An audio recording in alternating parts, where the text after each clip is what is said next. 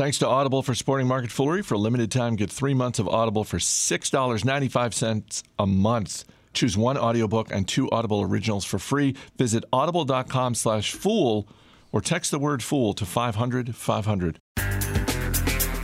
It's Wednesday, November 20th. Welcome to Market Foolery. I'm Chris Hill with me in studio. Bill Mann in the house. Thanks for being here. How are you, Chris? I'm caffeinated, as are you. So I'm working on it. Let's yeah. let's make this happen. Yeah, delicious producer, coffee right Because producer Dan is hungry. Um, uh, we are going to look to the horizon for a huge IPO and our continuing search for the Midwest. Uh, but right here in front of us, we've got some retail earnings, and we're going to start with Target. Target's third quarter was pretty much everything you want it to be if you're a Target That's shareholder. Right. Target. In fact, I I love the fact that uh, the CEO uh, Brian Cornell got to use the word bifurcation in you know in uh, in his call, uh, just basically saying what we're seeing in the retail market is winners and losers, and they are spreading farther and farther apart. The winners are winning faster, and Target is one of them, and the losers are going away. Profits and revenue in the third quarter were higher than expected. Same store sales higher than expected. They raised full year guidance. Uh, the stock good, is good, and good. Those those sound good. Yeah, stock's up 11% this morning, hitting Yeah. a new high. Yeah. This is about as hot as you can get going into the holiday quarter. I think so, and you know, and and and another important thing is that is that they seem to have some really good visibility. And one of the things that they did, Target had a few operational issues a couple of years ago, and they've really gone to uh, delivery and uh, and what they call same day pickup, which is you order online and you show up, and their costs for that are like ninety percent lower than you know that than either store or delivery, and they are really really seeing some tailwinds behind uh, having pushed that a couple of years ago. So they're getting a payoff for you know for for for looking ahead. You mentioned Brian Cornell, the CEO. You think back a few years ago when the big news out of Target was they were selling their pharmacy business. Yeah. And it was a perfectly legitimate question at the time to ask of Brian Cornell is this a good move? Because that's a profitable business that you have within your stores and you're selling it off and And people kind of have to come in for drugs, right And, yeah. and and it was the sort of thing that um, even though he had had some su- success early on at target i think it was a perfectly fair question and uh, you know coming out of that you, you could just sort of look at it and say, okay, well, they're going to get a lot of money. What they do with that money will determine whether or not this was a smart move. And you look at the investments that Cornell and his team have made, and uh, yeah, It's a home run. It's an Yeah, absolute a- home run. Yeah, it's a home run, and and. I thought that I, I thought that when he was being asked those questions, he was very thoughtful about it. Back, you know, at, at that time, he said, "Look, we we see why you would, you know, we see why one would think that this is a high risk move. We've done the research and we think that, you know, we, we think that there are places where the money that we will get in return are going to be fo- force multipliers for Target and, you know, scoreboard. I mean, they, they really, really are crushing it at the moment. I understand anyone's reluctance to buy shares of a company when it's at an all-time high, but this also seems to be like this is not some insert name of software as a service company with it, you know or Yeah. or, or be, you know beyond meat or so, with some crazy valuation like this is this is a business and a management team at the top of their game and I don't own shares of Target but the way they're performing the, the fact that the stock's at an all-time high is is not is not why I'm not buying shares. There are other reasons why I'm not buying shares because Yeah. I, I, I look at my own portfolio and I feel like I've got retail pretty well covered. Yeah. But holy cow, this is a business on fire. I, I, I think that if you are if you do believe that retail is not dead, and I happen to you know I happen to think that uh, the you know the, the death of retail was was greatly overstated. You have to own a company like Target. You don't necessarily have to own Target, but you know Target Target is and will be a winner. Lowe's third quarter was conf- a little confusing to me. I'll be honest. The market wasn't confused, apparently. Yeah, apparently not. Shares yeah. of Lowe's up about five percent this morning. Um, this this was not a, this is not like what we saw out of Target. Um, same store sales came in low. Uh, overall sales came in a little low.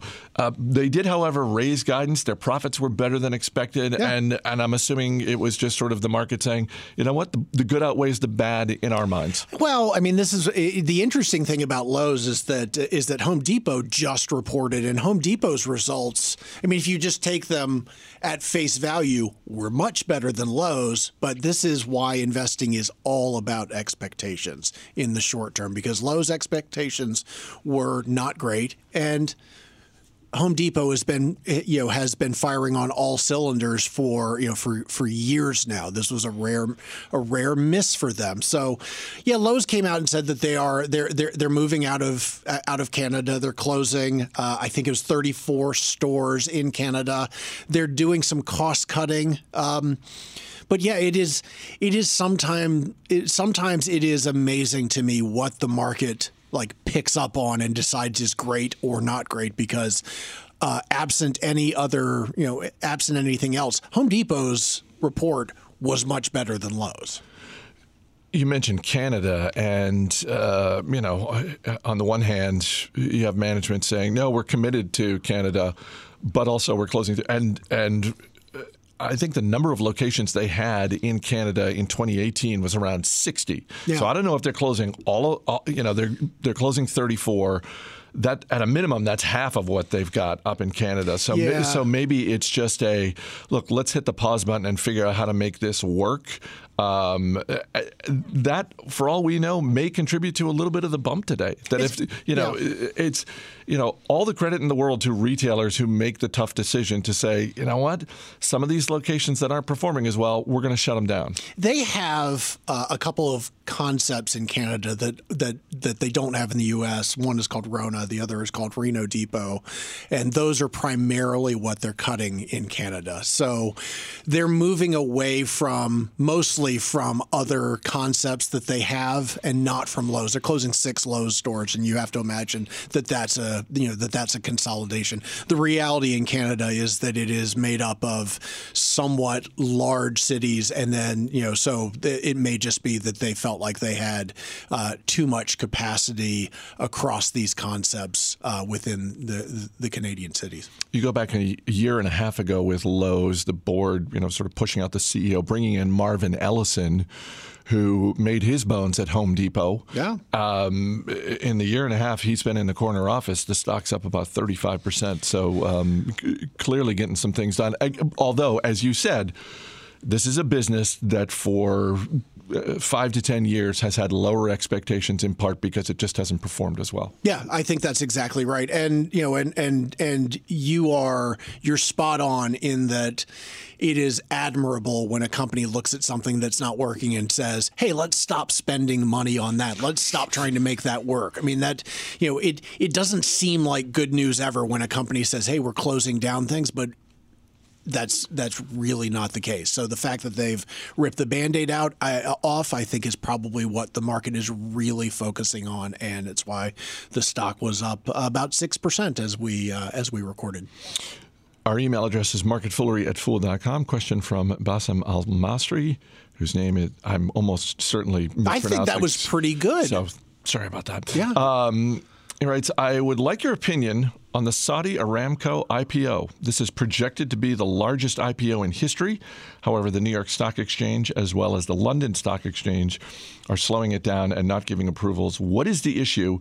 And do you think this is something the Motley Fool would invest in, uh, given that Aramco is wholly owned by the government and information usually coming from companies on calls would not really happen due to national security concerns? Would love to hear your opinion on this. So, when I was working with Motley Fool Asset Management, we actually held some shares in some Saudi companies, a dairy company and a bank. Um, Aramco is getting ready to come public, and they're um, they're trying to raise uh, about um, you know, uh, they're selling 1.5 percent of the company, uh, which, if it goes out at the 1.6 to 1.7 trillion dollar uh, valuation that the company and the Saudi government want, means it will be the largest IPO in history, larger than the Alibaba uh, IPO of a few years ago.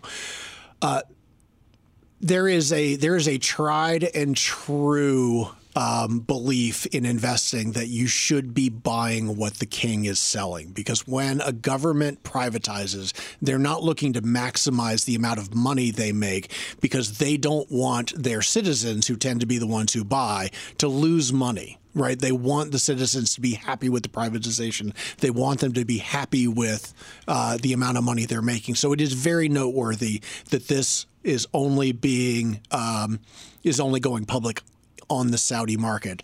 The reason it's not going public in the U.S. or in Japan or in uh, in the U.K. doesn't have as much to do with the exchanges because the exchanges would sell their grandmothers if they could get away with it. It's the fact that the big investment banks are not biting at this valuation, so they are not getting enough interest, and so they're saying, okay, we're just going to do it in Saudi Arabia. I don't see any, you know, I don't see any real uh, chance that the Motley Fools uh, services would own or recommend Aramco at these valuations. Uh, it could come down. I don't think that's good news for Saudi Arabia, but it's not something that I'm particularly invested in or interested in, other than as a spectator. Just so I didn't mishear you, did you say this is going to go public at a valuation of 1.6 trillion dollars. I did kind of blow past that, yes. Making it overwhelmingly the large, not just the largest IPO in history, but the largest public company to the tune of 55% higher than whatever Microsoft or Apple is that's trading right. at Yeah, right that's now. right. It, it it instantly comes out as you know as a charter member of the Four Comma Club. Um, yeah, it's going to be. It, it is. It is by not very close the largest oil company in the world and the one that defines pricing because uh, getting oil out of the ground in Saudi Arabia is so much cheaper than it is almost anywhere else. Their you know their their their their cost of production is about two bucks a barrel, and you know you you look at some of their you know some of their comparables. It's it's 20 30 40 dollars a barrel. So saudi arabia has a natural advantage and, and aramco is you know is is the government owned uh, entity. But as with every other government owned entity and this one will still be 98.5% owned by the government you have to understand that profits are not generally their highest order interest. Quick shout out to Audible. We got Thanksgiving next week, and then uh, time to do a lot of holiday shopping. And when hmm. you're doing that, think about giving yourself the gift of listening with an Audible membership. For a limited time, you can get three months of Audible for $6.95 a month at audible.com slash fool.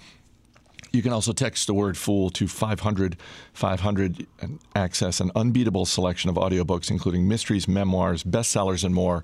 And with the Audible app, you can listen anytime, anywhere, on any device. You can listen at the gym, while you're in the car, while you're shopping. Anytime you can't read, you can listen with Audible. Uh, I mentioned the other day, um, picked up Range. Uh, we just had uh, re aired the interview I did with uh, David Epstein oh wonderful um, uh, on Motley Fool Money last week. So Range, Why Generalists Triumph in a Specialized World. So such a good book and yeah, and such a smart dude. Yeah. Uh, for a limited time, get three months of Audible for six ninety five a month.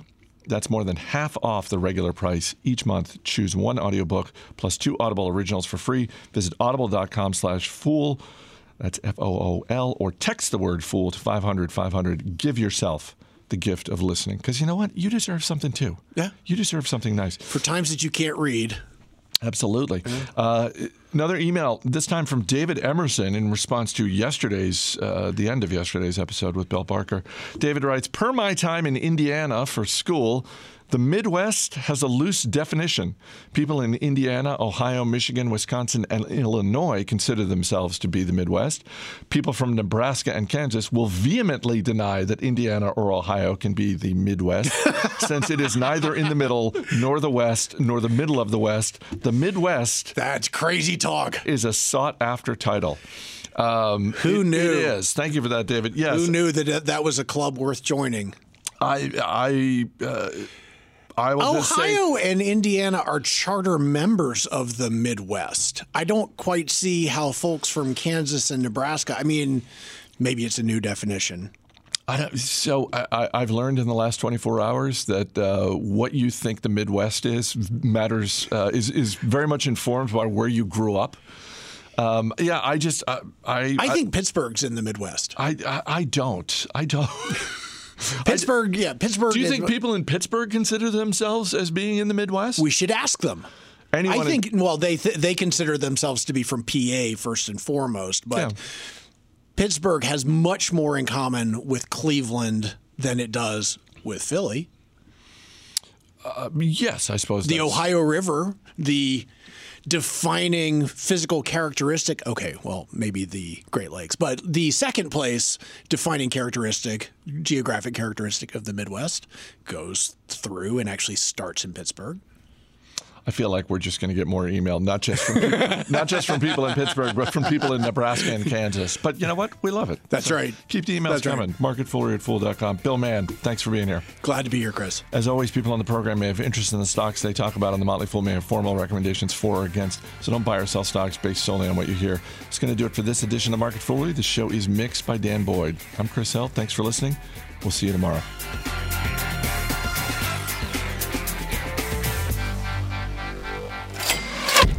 Chicken McNuggets with that see, barbecue funny. sauce. Oh man, no what? With what? barbecue sauce. It's The, the, hot, McDonald's barbecue sauce. the hot mustard sauce is the one that I. That's a good one too. It's a good one too. because I'm just like you know I'm doing like bear claw with French fries into the hot mustard Yeah. sauce. I um. yeah, I was Welcome to Market Foolery, the podcast, I was the talking- podcast that hasn't eaten lunch yet.